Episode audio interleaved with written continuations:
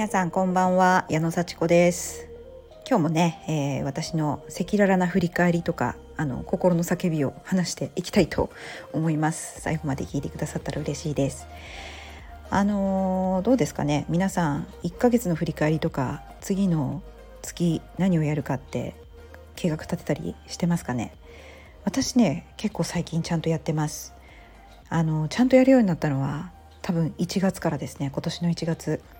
あの日々の振り返りをちゃんとするようになったのは1年半ぐらい前です。そこからずっと続いてます。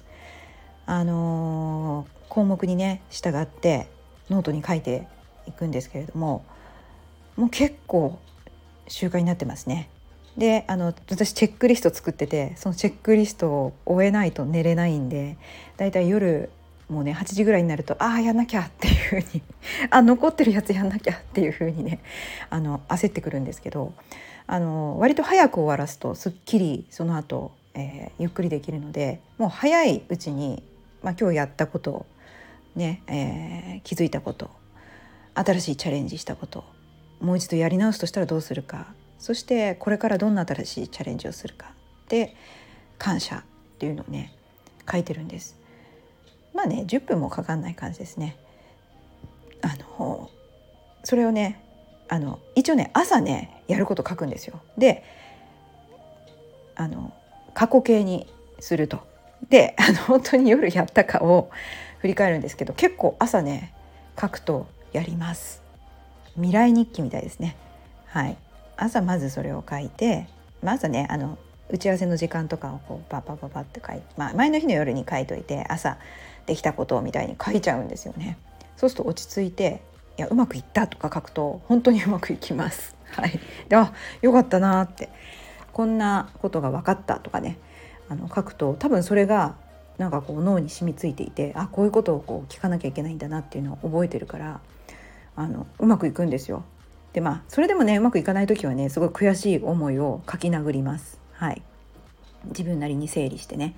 書いたりするんであのとってもいいアウトプットに、ね、なってるんですけれどもでそれをね毎日やるでしょ？であのまあ1週間終わると大体金曜日今日ですねその前の1週間にやったことを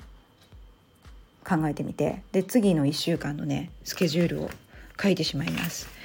そう大体月曜日からのあのスケジュール帳なんですけど私は金曜日に書きます。書きます。というのも日曜日に月曜日からのことをやろうとするとなんか嫌じゃないですか。明日月曜日だと思って。ギリギリにやるとすごい圧迫感があるので私は金曜日ぐらいにもしくは土曜日に日曜日を置いて月曜日が始まるぐらいにやるとなんかこうちょっと先走ってる感じがしてやる気になる。ギリギリだとちょっと嫌なんですよね、うん、なんとなく追われる感じでこれ本当に感覚だけです。でも忘れちゃって あのあやってなかったっていうこともあるのでそういう時はあの、まあ、1週間全部書こうとせずに月曜日のことだけ書いてあとはまあ1日ずつ書いていけばいいやと予定をね書いていけばいいやって。一応スケジュールと表とは別にあの何時から何時までどういうふうに過ごすかっていうのをこう線が引けるように1日分こう縦に長くこうね書いてあるそういうスケジュール帳を使っています。あの月間のスケジュール帳を1冊持っててその週間のスケジュール帳があるっていうそんな感じですね。それを広げてこうね写すと。でもちろんあの線が入るところはあの会議があるところとか用事があるところレッスンがあるところを線でグッと引くんですけどそれ以外のところで練習するとかこの手続きをするとかこの電話をかけるとか振り返りするとかっていうのも埋めていく感じそんな感じで過ごしてるので割と忙しいです。はい、でもね忙しいって言ってもそんなにあの時間にあの追われてるわけではなくあのなんというか余裕はある感じですね。やることもたくさんあるけど余裕あってなんかねちょっと前にそれをこうやっておくとすごい余裕があって私は大好きだなって感じです。はい、でちょっと気づいたのがあのどんどんね埋まっていくのがすごく嫌です。はい、正直埋まっていくとすごいああってがっかりします。何も埋まってないとあすごい自由時間多くて嬉しいってそれで埋めるんですけどある程度ねこれやっとこうとかねでも楽しんでやろうと思うのでなんかやりたくないのにこうやんなきゃいけないなって思うのが本当に嫌なのであのやりたいと思ってるうちにやります。でやりたいと思ってるうちにっていうのはいつかっていうと大体23日前。もしくは1週間前、うん、なんかやんなきゃいけない。本当の締め切りの1週間ぐらい前にちょっと考え始めて大体目処をつけてしまう。23日前には大体できてる。っていうのが私が一番気持ちいいスケジュールです。そうなるように早めにやってます。すると楽しいです。どうですか 皆さんは。あの忘れてることはしょうがないです。うん。だけどなんかどうせだったらどうしようどうしよう。やんなきゃって思ってギリギリにやるよりもなんかちょっと前に終わってた方が気分いいなって思うんですよ私。ね、ギリギリまでね本当最善を尽くすっていう場合もあるあると思うんですね。何回もやり直したり何回も書き直したり本当の締め切りまでとにかく全力尽くそう時間かけようみたいな。本当のギリギリまで私はレッスンの質を高めよう完璧に覚えてるかどうか確認しようそういうのあります。ありますけどまあある程度目処をつけてできるって思ってた方が楽しくないですか？そんな感じ。だから今日ね私ちょっと気分が良かったのは4月21日ですよね。だけど来月の目標を書きました。そして4月を振り返ってみました。